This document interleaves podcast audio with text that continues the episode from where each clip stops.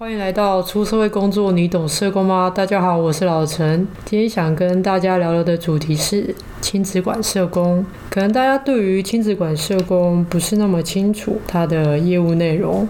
不过最近台南社福宣导员的新闻，可能或多或少就知道了。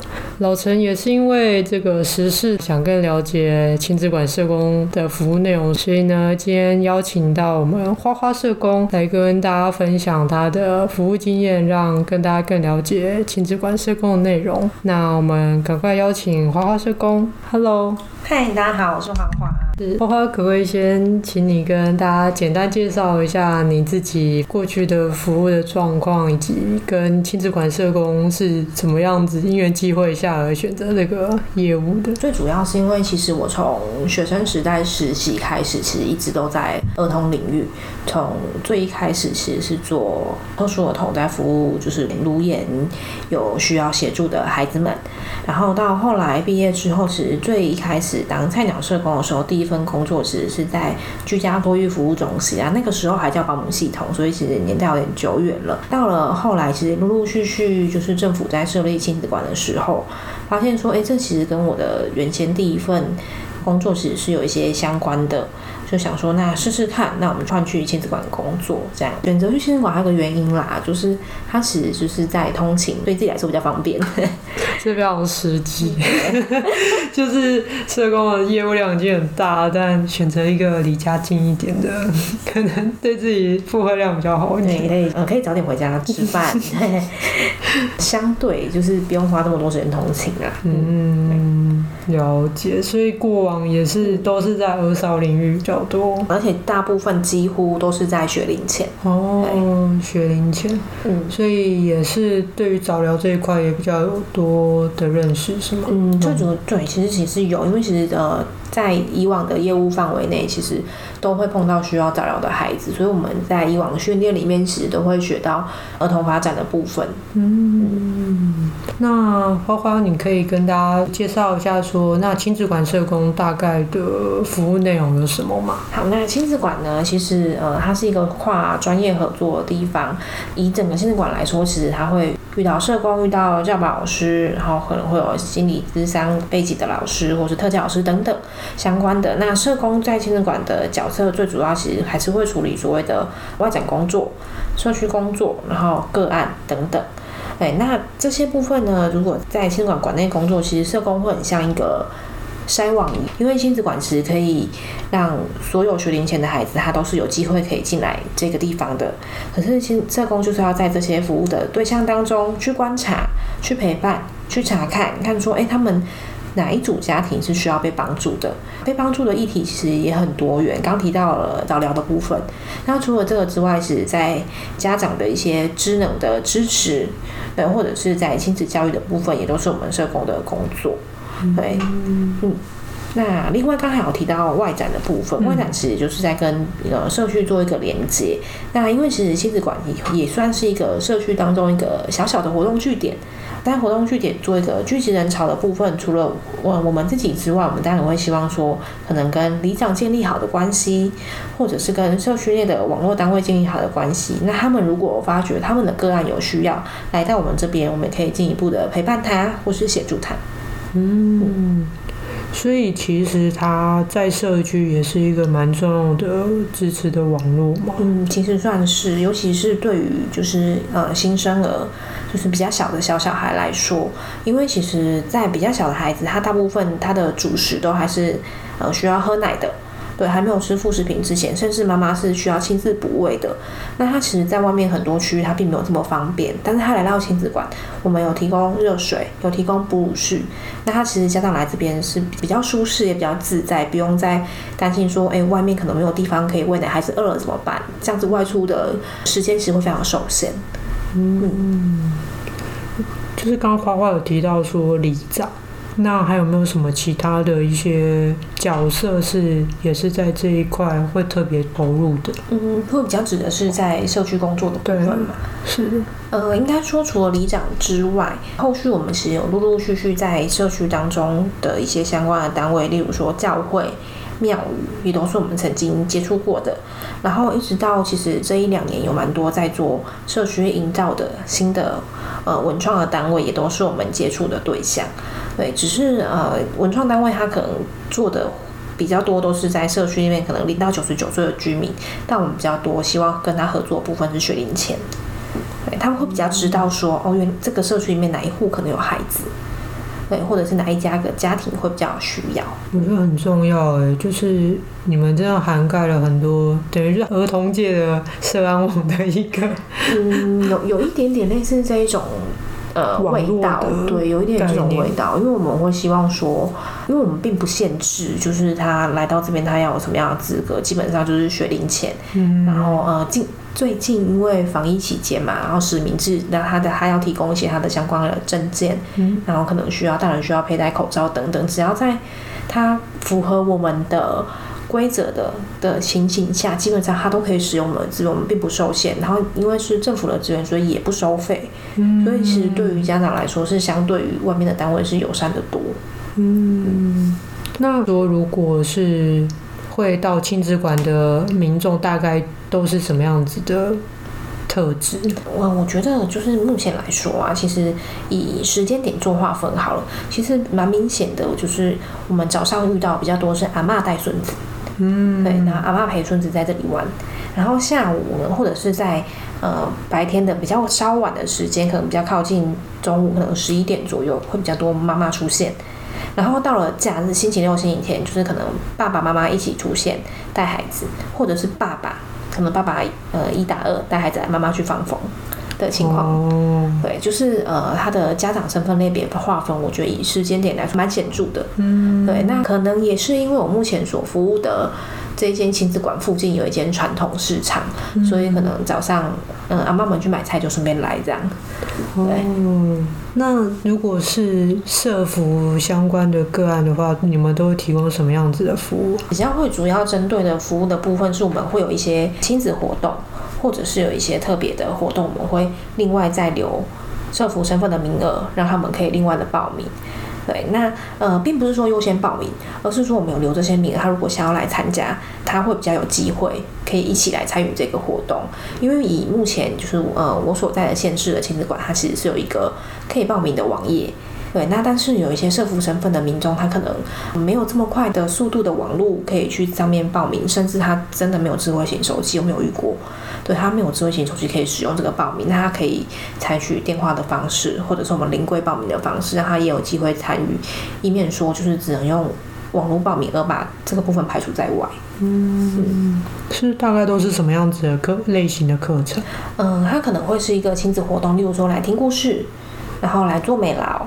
然后或者是我们跟一些其他单位合作的在地文化活动，或者在地的一些相关的职业体验，例如说我们曾经跟在地的邮局总局合作，那就是有办理小小邮差的活动。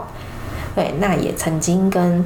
在地，我们的消防队还有不同的辖区，那就是跟我们比较符合我们目前这个行政区的那个邻里的辖区一起合作，嗯、然后去认识这个职业类别在做些什么，然后也有我们的老师在那个场地，除了就是体验职业类别之外，老师也会带一些相关的一些生活经验的绘本，然后让它串联在一起，让孩子可以跟加强他的生活经验以及社会经验的累积。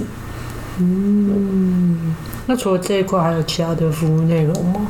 嗯，其他另外的部分，我们还有一些像亲子教育讲座的部分。那我们也会针对于像呃这些社福身份的家庭，我们可能跟在地的社会福利中心或者是家庭服务中心等等。那他其实会有一些他的个案，平常可能就已经有主责社工在服务了。那这位主责社工他可能知道说这个案家他需要听比较适合听哪一个部分的课程，那就跟我们结合资源的串联，那他也都可以来这边上。嗯，对，让资源的部分，呃，一方面就是有所连接，也比较不会浪费。嗯嗯嗯。那你提供这些服务的过程当中，有没有观察到比较特别的一些现象，或者是想跟大家分享的一些案例或者是经验？之前总服务过一个孩子，那他其实一开始来到亲子馆的时候，其实他已经大概两岁左右。对，那以两岁左右的孩子的发展，他其实是需要会有稳定使用的词语，大概呃十至少十个词语左右。例如说，他会叫爸爸妈妈这些称呼。那他如果还有一些生理需求，他会说他我可能要喝水水或喝得得这个部分。但是这个孩子来的时候完全没有语言。嗯，对，就是一般孩子其实玩具会很开心，然后可能会有一些声音，他都不会。对，那我们观察一阵子之后，其实就跟妈妈沟通了一下，就说，哎，其实我们孩子目前的情况可能需要什么协助。妈妈就觉得说，哎，就是我觉得我的孩子很好啊，没事啊，没关系啊，就是，嗯，嗯，那当然就是另外还有一个部分是妈妈自己也有说，她其实年纪比较大才生这个孩子，那当时妈妈也超过四十岁了，所以就是很明显是高龄产妇，我们会比较担心一点点。对，那妈妈其实来往了几次，他都不太愿意就是接受这件事情。那后续呢，其实。我就变成在，呃，馆内帮他先做初步的发展筛检，那也请他就是把这一张检核表带回去跟爸爸稍微聊一下。对，那大概一个礼拜后，爸爸就是特地请了假，那其实就来找我。对，那他他就觉得说，其实孩子可能后续有一些其他的需求，因为早疗在法规的认定下，它并不是一个强制通报的部分，嗯、我们必须要取得家长的同意。那我们经由这段时间，那取得了孩子的的监护人的同意，就是爸爸的同意，我们就帮他做了通报。那后续这个孩子呢，其实陆陆续续做了进到医疗体系做了联合评估，然后也去做了一些相关的复健，以及早知中心的老师进到他们家做一个直接的一对一的。指引。那这个孩子目前后续就是他，嗯，因为他搬家，然后一直到他搬家之前，其实妈妈就稍微再跟我聊一下，说他预计要搬去哪里。那孩子后来就学，有一次在路上遇到妈妈，对，那妈妈就是其实很开心的跟我说，他孩子就是经由之前的这样的协助，那其实现在就学的情况其实也都很良好。呃，我自己就会觉得说，哦，就是我当时其实觉得这只是就是我的工作之一而已，嗯、对。但是看着妈妈从非常抗拒接受。到就是呃，可能回去有点动摇，然后爸爸决定。到后来，其实这个孩子是有跟上他的发展的。嗯，对。那妈妈其实后来是是是蛮感谢我们的这样子。是一个很正向的经验，对我们工作者来说，或者是服务对象来说，是一个很重要的一个介入。确实是，而且那时是我遇到妈妈那一次，只是她抓着我的手，然后跟我说很感谢我。我觉得哇，这是一个很就是我觉得是一个很正向的回馈啦。嗯。很直接，对，对啊，但是看着孩子就是开开心心、健健康康，这才是我们觉得最重要的事情。是，对啊。那你们在服务的过程当中，你觉得小孩为主体的比例比较高，还是跟家属对话的比例比较多？我觉得要看呃服务的介入的不同的部分。那当然就是以现在来说，其实亲子馆其实会比较服务的是整个家庭。嗯、对，以以社工来说，但是如果以以教保老师或者托育人员老师来说，比较小的年龄层级会比较偏向于就是跟孩子一起工作。但是社工有很多工作的部分，其实真的是需要取得家长的同意，不然我们很难进行下一步。嗯，对，那所以我们会比较倾向于跟整个家庭一起工作。所以也是以家庭为介入。对，嗯，其实就是我刚才有在前面有提到说，就是最近那个台南社福宣导员的新闻嘛，嗯，这也让我自己也想象了一下说，那亲子馆社工的专业价值在哪里？如果以话的话，你自己在看待这件事情，你有什么样的想法？好，嗯，应该这么说好了。其实社工本来就有非常多不同的样貌，是，但是在社福宣导员这件事情看起来，他们似乎就是觉得。说好像只有做个案的社工才是社工，那做方案、做行政的社工好像根本不是社工。可是事实真的是这样吗？其实，在亲子馆我们做了非常多不同的方案，那这个方案其实都有各项不同的目标，是为了让可能家长育儿可以更加的游刃有余，或是让这个孩子可能有更多的的生活经验的累积，或者是他在这个社会生活可以更加的自在、更加的开心。但是这些其实都比较偏向于我们最一开始的预防这件事情。预防，可是对，嗯、可是它并不是只是宣导这件事情啊。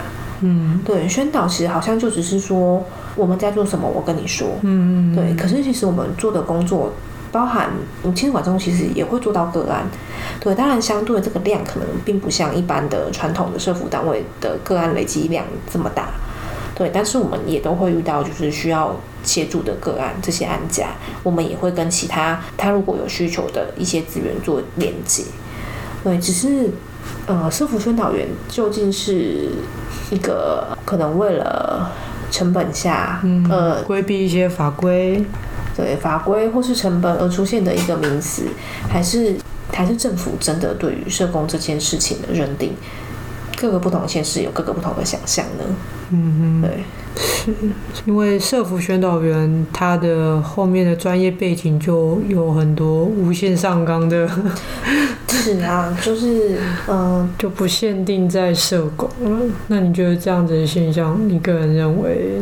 是可以理解的吧？我是我个人觉得这件事情其实是不好的啊，嗯，因为当然社工可以成为社工的来源非常多，包含了你可能念社工本科系，包含了你可能念学分班，然后再去考社工师等等，其实都有可能。但是这些其实都是在专业认定上面的认可。才会成为社工嘛？那当然，在专业认可之前，是不是受过了相关训练？对，这个是显而易见，我们一定知道是受过训练才有办法成为社工这件事情。只是社服宣导员听起来就是他的，在我先前看来，他的真才的工作内容其实就是要征社工啊。那那为何呢？嗯、对啊，对。所以其实我们知道社福宣导员里面的工作内容之后，就会觉得其实他还是需要社工专业背景，或者是社福相关专业背景。对，甚至是可能一些社会政策的背景。是。那其实我们刚刚有提到说，会到亲子馆里面接受我们服务的，通常都是以家庭为主。嗯。我们会看到很多家庭的面貌，可能是隔代教养，或者是说单亲家庭，嗯，或者是说新移民家庭等等的。那以你自己的观察，有没有一些可能跟你原本既有的家庭观念有一些冲突，或者是让你比较印象深刻的教育儿童啊，或者是说夫妻关系之间的维持啊，有没有一些特别的经验？应该说，就是我觉得家庭本来就有各种不同的面貌。嗯，对，但是我觉得今年有一个比较特别的现象，是因为疫情这件事情，嗯、然后导致很多家庭他原先可能会有一些迁移的计划，嗯、或者是他可能其中呃一位家长可能本来在国外工作，他本来可以多久时间就可以回来了，但现在可能回不来，嗯、或者是家庭的生计受到影响。那其实我近期碰到一个一位妈妈，她本身其实她目前住在娘家，因为她的先生在美国。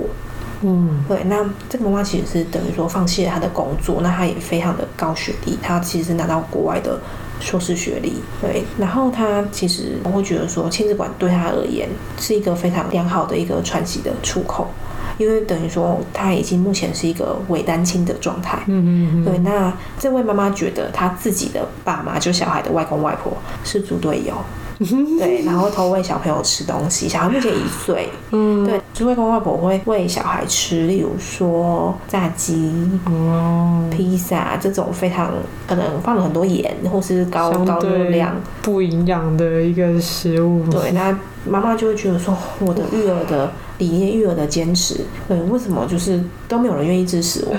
对，然后就是他就会一直买一些奇怪的东西回来，还要分给小孩吃。对，那我们其实就会跟妈妈聊一下，说，哎，也许就是可以用什么样的方式，或者是你你买觉得小孩可以吃东西回去给阿公阿妈喂，嗯，他们可能只是。想要跟小孩有所互动，但根本不知道怎么互动。嗯，对，那我们会提供一些相关的建议。那妈妈觉得就是又快要就是跟阿公阿妈、外公外婆起冲突的时候，所以又来我们这边跟我们聊天聊一聊，她又觉得她充满能量，就可以带回家。嗯，那爸爸的角色呢？但爸爸，呃，真的就是爸爸角色现在有点微弱，因为真的回不来，就是只能视讯。嗯，对他，他其实原先的计划是，当初本来是过完农历年后，他其实就是要回去美国，然后孩子也带回去，然后一起生活。可是现在，呃，现在是十月份了，所以他就这段时间，对，也很难预料什么时候可以。真的见面啊！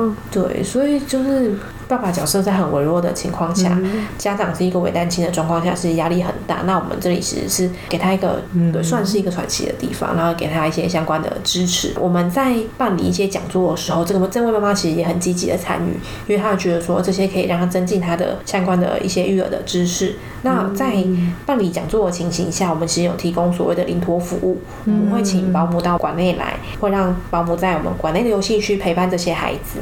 对，那妈妈其实会有一些喘息的空间嘛。对，就是虽然时间可能不长，一场讲座的时间大概一呃一个半小时或两个小时。对，但是在吸取新的知识的情况下，然后孩子也可以稍微不在身边。嗯，对，因为毕竟伪单亲基本上几乎是二十四个小时都黏在一起。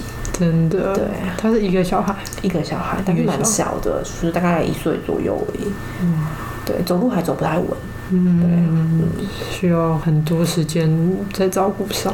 对，所以说家庭的样貌，我觉得到底是怎么样是家？其实他们虽然住在不同的地方，但这也是个家。对啊，嗯，像刚刚有提到那个早疗的议题嘛，嗯，其实我之前有听过，就是说，其实对于早疗的小孩会。在父母的夫妻关系上，可能会因为育儿的观念，或者是说对于早疗服务的认识有限，在他们的家庭关系上或家庭动力上就会产生一些改变。甚至如果又加上外公外婆，对，就是隔代的一些观念下，是不是就会有一些拉扯？你之前有这样的经验吗？嗯，我觉得其实像刚刚提的那个经验，虽然这个孩子并不是就是需要早疗。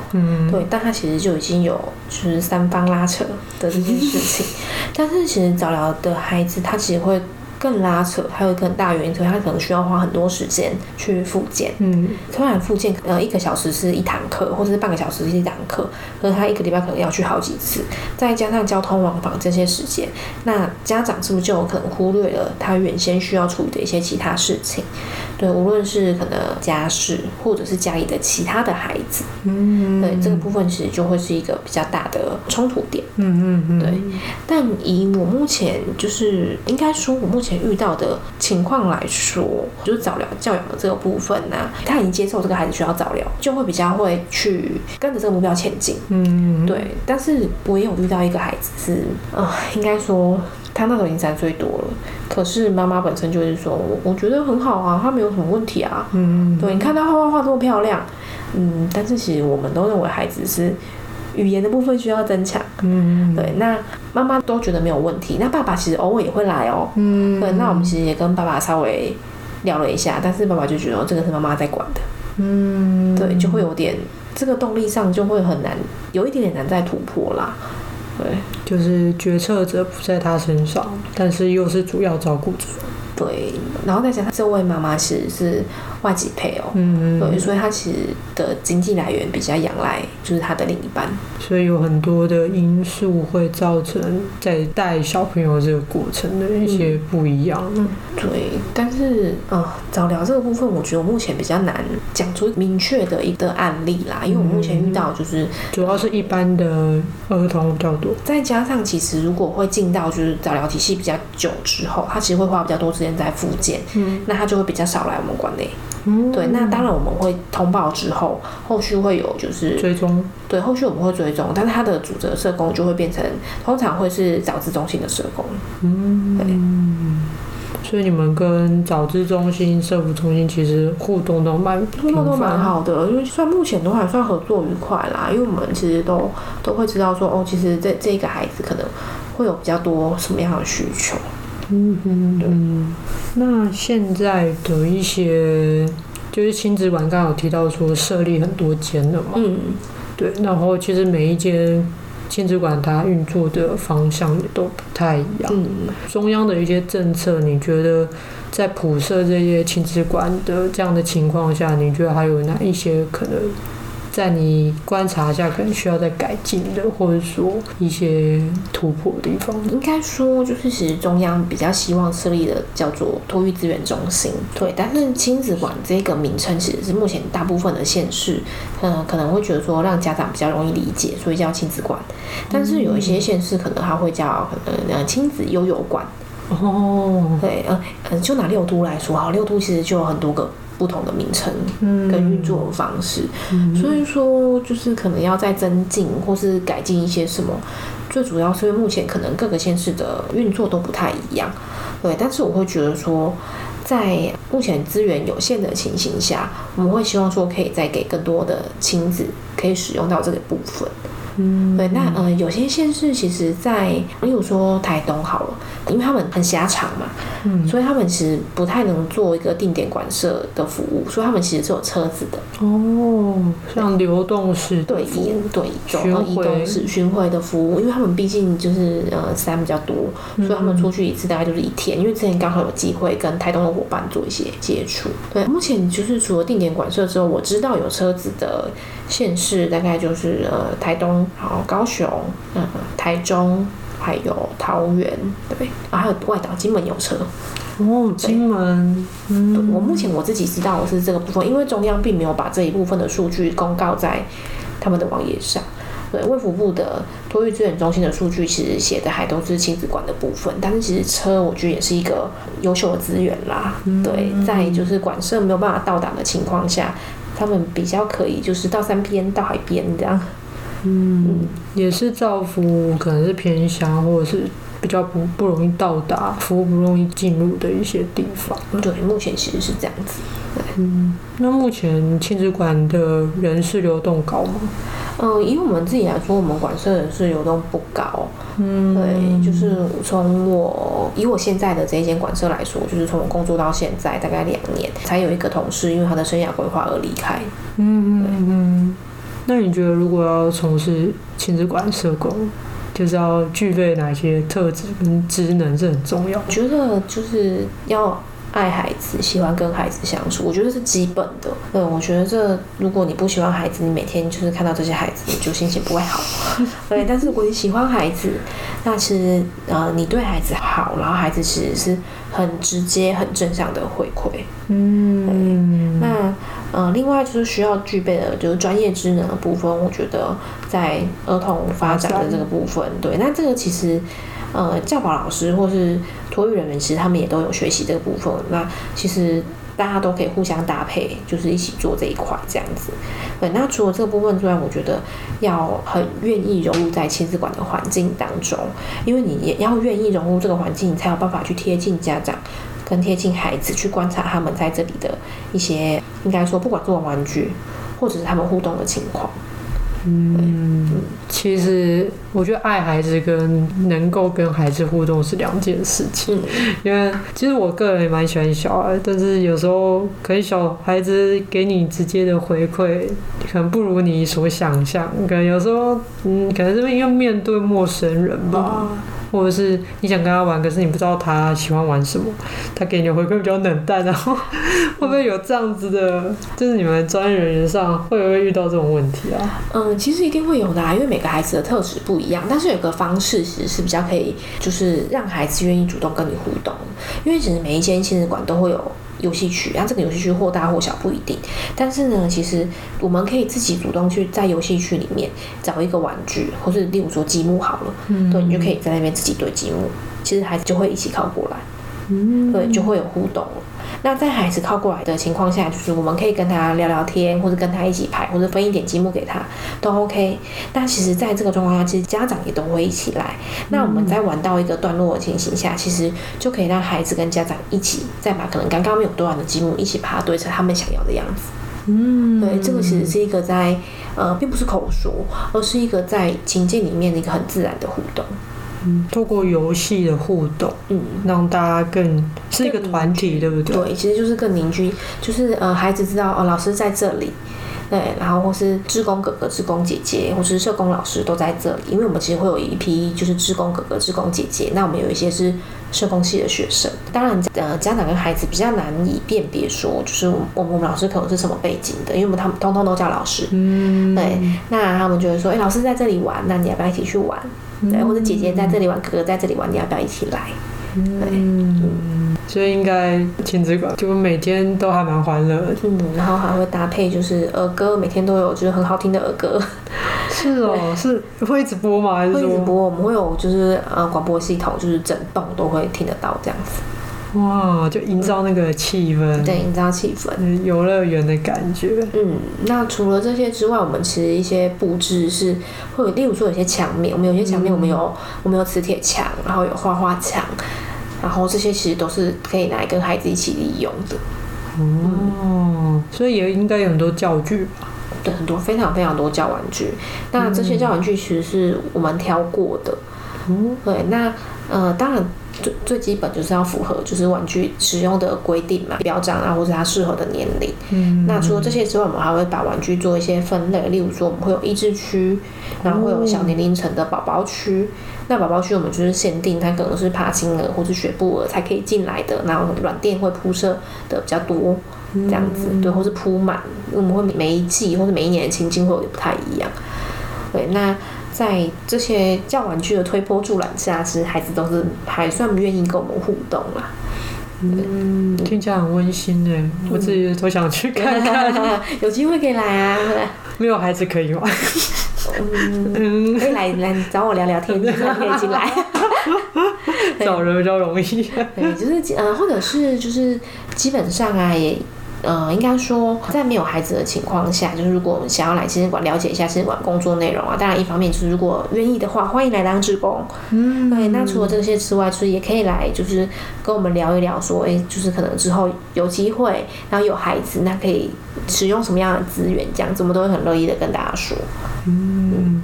嗯那亲子馆那么多丰富的一些课程跟活动，要怎么要去哪里才能得知到这个讯息啊？嗯，以目前来说，其实大部分的县市其实都有建构就是亲子馆的专属的网页，嗯，对，那或者是一些手机的 app，那大家可以直接搜寻，可能搜寻那个县市的，呃，例如说台北市好了，可以直接搜寻台北，然后亲子馆其实就会跳出来，对。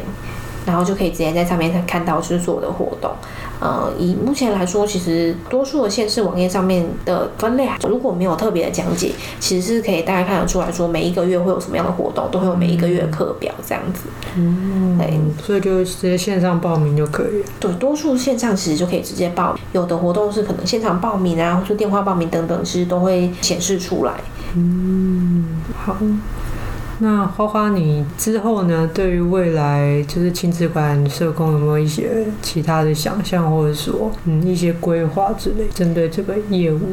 其实亲子馆的社工可以做的事情非常多。我觉得一方面是就是嗯有没有想要做，或者是愿不愿意做。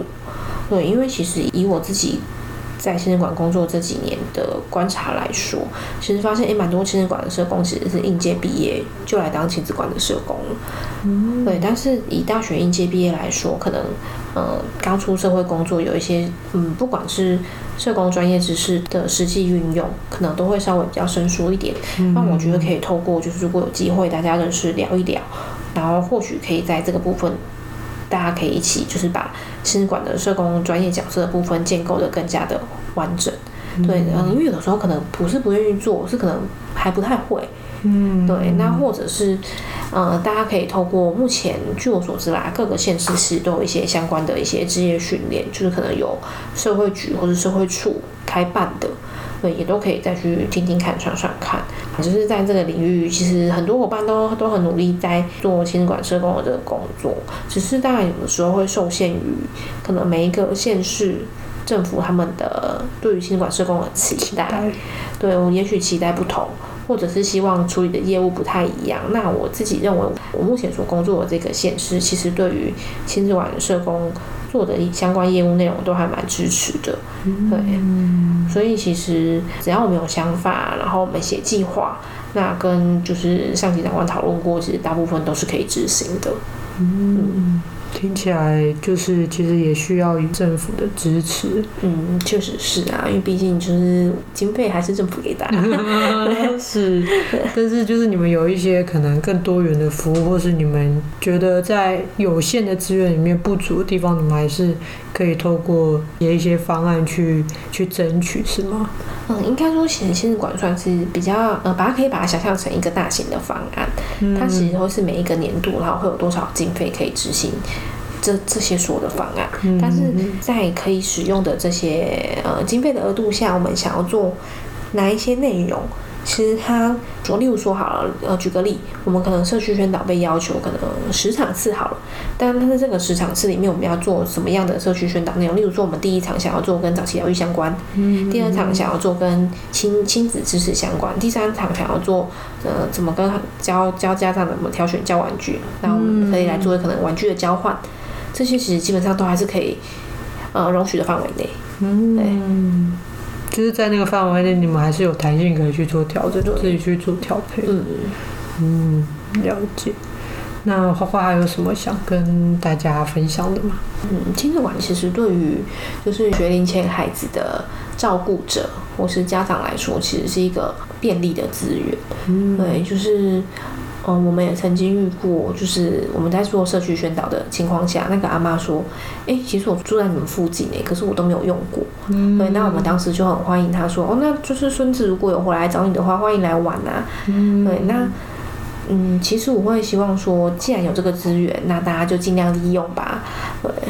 嗯，对，资源最重要就是可进性跟稳定性嘛。确实啊，其实你们都 蛮可进也稳定的。对，嗯，应该说以我目前所待的县市来说，还算蛮可进的。但是有一些县市其实就会相对可能，呃，例如说台东，它可能幅员广大，嗯，那就真的比较相对没有这么可进。嗯，但是我觉得。在大家都很努力的情况下，那当然就是有机会啦，就是多来使用。对，嗯嗯，好，那我们今天的访谈就差不多了。嗯，好好，谢谢花花，谢谢阿三，好。